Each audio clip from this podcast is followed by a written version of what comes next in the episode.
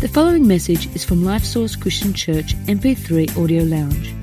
More information about Life Source is available at lifesource.org.au. Can I launch into my message from this? Because when, when, a, when a natural disaster like this happens, and insurance companies call earthquakes acts of God, it's, um, it's, it's, it's difficult to get a right God perspective. And so this morning, just for the record, can, can I just say that, um, that natural disasters are just that natural disasters? They're not acts of God, as insurance companies um, declare that they are. We live in a world that has fault lines. We live in a world that has volcanoes. We live in a world that's floating on, on a crust and it's got magma. It's got all sorts of scenarios around it. And, and many times natural disasters happen. Now, I know that in the Bible, there are times when natural disasters weren't that, but they were acts of God. I mean, the classic one is Noah's flood. Um, there's no doubt about that, that God instigated that. So you say, well, okay, so if the Bible does talk about God creating natural disasters, what makes you so sure that this one isn't a God thing? Well, let me tell you what's really clear in the Bible that every time there was a natural disaster, God warned people beforehand. He declared it to be such. He declared it, I am going to punish, and this is why.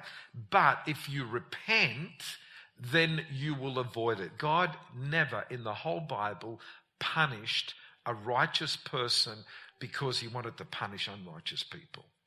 So, so was there warning in Italy? Was there warning to righteous people? Flee the Apennines because there's an earthquake coming. No, there wasn't.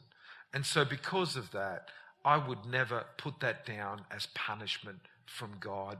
I'd put that down as natural disaster. Does that help you in any way, shape, or form?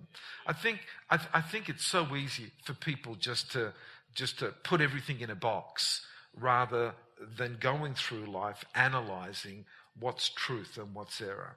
And, and can I just say that even in Bible times, people did that. Remember last week I was sharing from Luke chapter 13, where a tower fell upon people and 18 people got killed. And, uh, and, and so the natural response was these must have been bad people because the tower falling on them was a judgment from God. And so Jesus is pulling this natural event out and he asked this question in Luke chapter 13, verse 4. He says, Do you think that they were the worst sinners than all the others in Jerusalem? And, and, and then actually respond, well, obviously, because this, this disaster happened to them. And Jesus' response was this I tell you no. He was trying to get it right. I tell you no. And, and, and Jesus was just there teaching people that all natural disasters are not acts of God. Does that help you? Can I just say that stuff happens in life? Turn to the person next to you and say, Stuff happens. If you've been alive more than 30 seconds, you'll know that stuff happens. And, um, and part of life is navigating through the stuff that happens. And I think it's really important when stuff happens that we get a right God perspective rather than a wrong perspective that says the stuff that's happened to me is God doing it. No. Last week, I started a series on what's God like. What, what is God really like? Because everybody's got a perspective of God. But my question is, have you got the right perspective of God? And last week we started with, uh, remember we finished with the, the benediction, you know, the Second Corinthians chapter 13 verse 11 talks about um, the, the, the grace of the Lord Jesus Christ, the love of God, and the relationship, the fellowship of the Holy Spirit be with you all. It's the benediction that's been uttered for 2,000 years. But in that benediction are three God concepts. There's the God concept that God is love, There's the God concept that God is grace and the God concept that God is relationship. So if you want to download that, just go to our website and you can download it. What I'm going to do this week is not start with the last verse of Second Corinthians. I'm going to start with the first verse and share with you another three God concepts. What's God like from Second Corinthians? So last week we had the last verse. Let's have a look at the first couple of voices. So Paul opens up with an introduction of he's an apostle. And, and then in verse 2, he says, Here it is Grace to you and peace from God our Father and the Lord Jesus Christ. And then he goes, verse 3 Blessed be the God and Father of our Lord Jesus Christ, the Father of mercies and God of all comfort. And in these two verses, what Paul says is this God is a God of grace, God is a God of mercy, and God is a God of comfort. But more so than that, he says, well, we've already done grace. He talks about the peace of God. So, what I'm going to do this morning is share with you three God concepts that God is a God of peace, a God of mercy, and a God of comfort. Can I talk to you about peace, first of all? Because the peace that the Bible talks about is very different to the peace that the world thinks about. The peace that the world thinks about is where everything in your outer world is at peace. The peace that God talks about is even if there's no peace in your outer world, God's going to bring peace in your inner world. And it's the peace of the inner world that Jesus was really clear about talking about. In John chapter 14, verse 27, Jesus said, Peace I'll leave with you. And then he explains it. But my peace is not the peace that the world gives, it's a different peace. Let not your heart be troubled, neither let it be afraid. So, what Jesus is talking about is the world's peace is everything going well, well in your outer world. The peace that I'm talking about is despite what's happening in your outer world, I want to bring peace in your inner world. And, and, and this is fascinating because when he talked to them about peace I'm going to give to you, um, he didn't tell them, hey, incidentally, every single one of you except John is going to be killed for your faith. But don't worry about that. I'm giving you peace anyway. And uh, you say, but how, how can someone have peace in the midst of trouble? And, and I want to talk to you about that because it's so important that we understand that God wants to bring peace into our inner world. And you can be in a world of chaos, but still be at peace. Can I talk to you about that for a little while? One, one of the stories that I love the most in the Bible is the story of the storm that the disciples were facing on the Sea of Galilee. And they're panicking because the ship is being filled with water. And in the midst of the storm and panic, how many, how many of you can tell me what Jesus was doing? Sleeping. Sleeping on a pillow. How awesome is that? In the midst of turmoil and chaos, Jesus is asleep. And their attitude is, What is the matter with you? Can't you see that we're drowning? What, how, how can you be? And so they interpreted his peace as not caring rather than saying, Hey, Jesus, we want some of what you got because we are panicked here. We are stressed here. Okay. How many of you have ever been, well, a couple of months ago, how many of you remember the storm that we had? Uh, how many of you remember the storm that we had a couple of months ago? How many of you remember that? Where it just rained and rained and rained and rained. Okay. So here's a question for you. When the wind was howling, when the rain was coming, how many of you went to every single door in your house and opened it wide open, went to every window and opened it wide and just welcomed the storm inside? How many of you did that? How many of you did exactly the opposite? You went to every window, made sure it was shut. You went to every door, made sure that it was locked. Why did you do that? Well, let me tell you why. Because you determined you didn't want the storm inside. Now, Can I just tell you what happens in life? The storm is going to come knocking at your door. And here comes a storm. Wow, big turmoil. And it comes knocking at your door. And he says, I want to come inside. And what so many people do is they say, Yeah, come on in. And so they open the doors, they open the windows, and that storm that's supposed to be only on the outside comes on the inside. And that's when you start to panic, and that's when stress comes in. But Jesus understood that you don't let the storm inside, that you shut the door. You shut the door to the storm. You shut the door because the storm has, is your enemy, and peace has its enemies.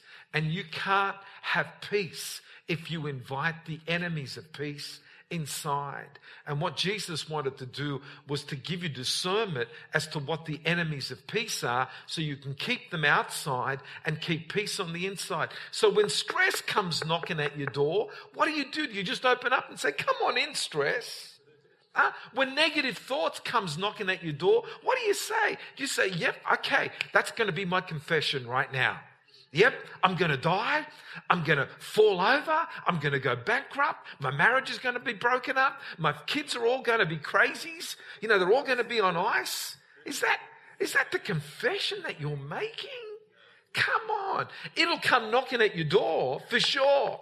All sorts of fears. Man, you switch on the television, you switch on the news, you open the internet and you start looking at all the stuff that's happening in the world, and it's like the knocking at the door, are you going to let this into your life or are you going to stop it and say, do you know what? I can't stop the storm outside of my house, but I can stop it coming inside. And that's what peace, that's what God's peace is all about. You just open your heart to peace, not the storm.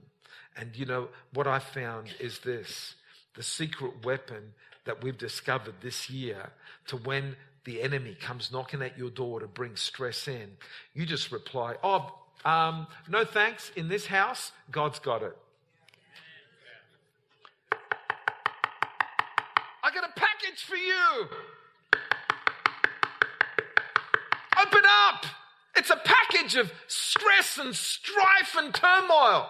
Oh, no thanks. We got, we got God's got it in our house. And that deals with stress, strife, and turmoil. God's got it. We don't need that sort of stuff.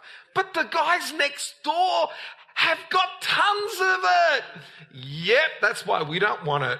See you later. Bye bye. We're not opening up to you. Come on. I, I, I, was talking. I was talking to a friend of mine, Doug Boyle, phoned me up yesterday, Helen. And so, so uh, we were in Kazakhstan when, when, when Doug uh, had pancreatitis. This is over 10 years ago. And so he went to see his doctor the other day, and he says, Matter of fact, you're all well, you know. All the tests come back to say that you're well. He was about to leave. And, and then the doctor says to him, Oh, by the way, do you realize that you're a prime candidate for cancer? Last word. Here's a package. Take that inside. And so um, Doug turned around. He says, No, I'm believing to be 90. See you later. And he walked out. See, what happens when the package arrives at your door with your name on it? Are you just going to open the door, accept it? Or turn around and saying, nah, I'm going to reject it. I might have a storm on the outside. I might have all these sort of symptoms on the outside, but on the inside, I'm at peace because God is the God of peace and He's inside. I love that. He's the second thing. He's a God of mercy. Wow, mercy. Yeah, mercy. Mercy is what God doesn't give you that you deserve. That's what mercy is. See, some people say, well, what's the difference between mercy and grace? Oh, I'm glad you asked that question. See, mercy has to deal, it deals with the punishment that you deserve that you don't get. Whereas grace is the gifts that you don't deserve that you do get. Wow. How awesome is that? Mercy. What an incredible thing mercy is. I, I didn't grow up with a God of mercy. I grew up with a God who punishes. I, I, I wasn't given that God concept. That God is merciful. I, I, I, was, I was raised with a God concept that God is just waiting for you to make a mistake because He's a God who punishes. He's a God who punishes. And that's very Old Testament. But even in the Old Testament, there's so many scriptures about the mercies of God. Psalm 86 verse 5 says, For you, O Lord, are good and ready to forgive and abundant in mercy. Not stingy in mercy, but abundant in mercy. Come on, stop for a little while and say, God is abundant in mercy.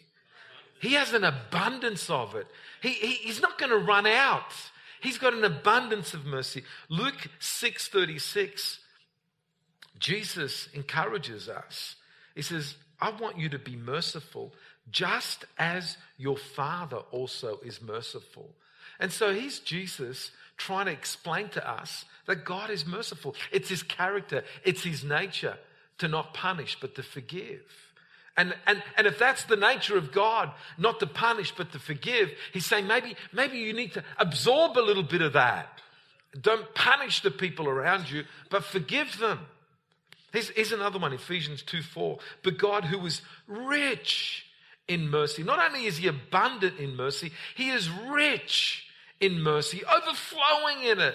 Have you, have you got a picture of an overflowing, rich God of mercy or the stingy one that's just ready just to pump condemnation on you? Hebrews 4:16. I love this. Let us therefore come boldly to the throne of grace. How many of us walk into God's presence very tentatively, very meekly, very mildly? He's, he's, he's the writer to the, to the Hebrews saying, come on, just walk boldly. Why is that? Because you have a confidence that you can obtain mercy and find grace to help you in a time of need. Do you know, you know, so many people don't have this concept. They, they wonder, um, is God in a good mood or is he in a bad mood?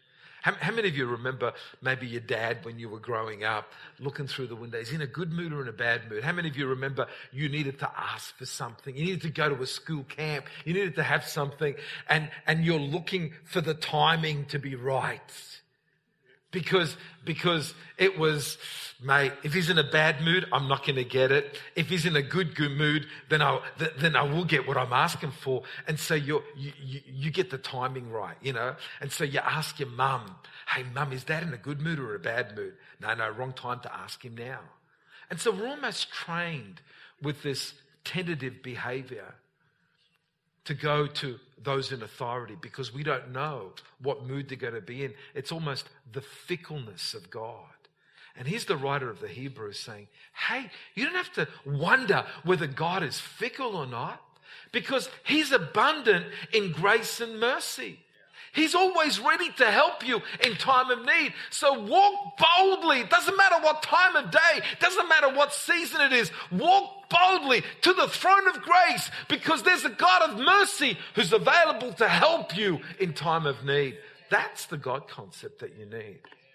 Number three, God of peace, God of mercy, God of comfort. I love this.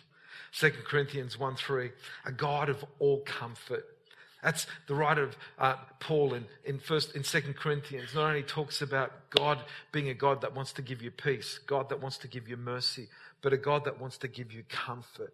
Comfort. How many of you know that when you're looking for comfort, you're, you're always going to go to your friends, and not just any friend, but your best friends. You're going to go to people that understand you, people that love you.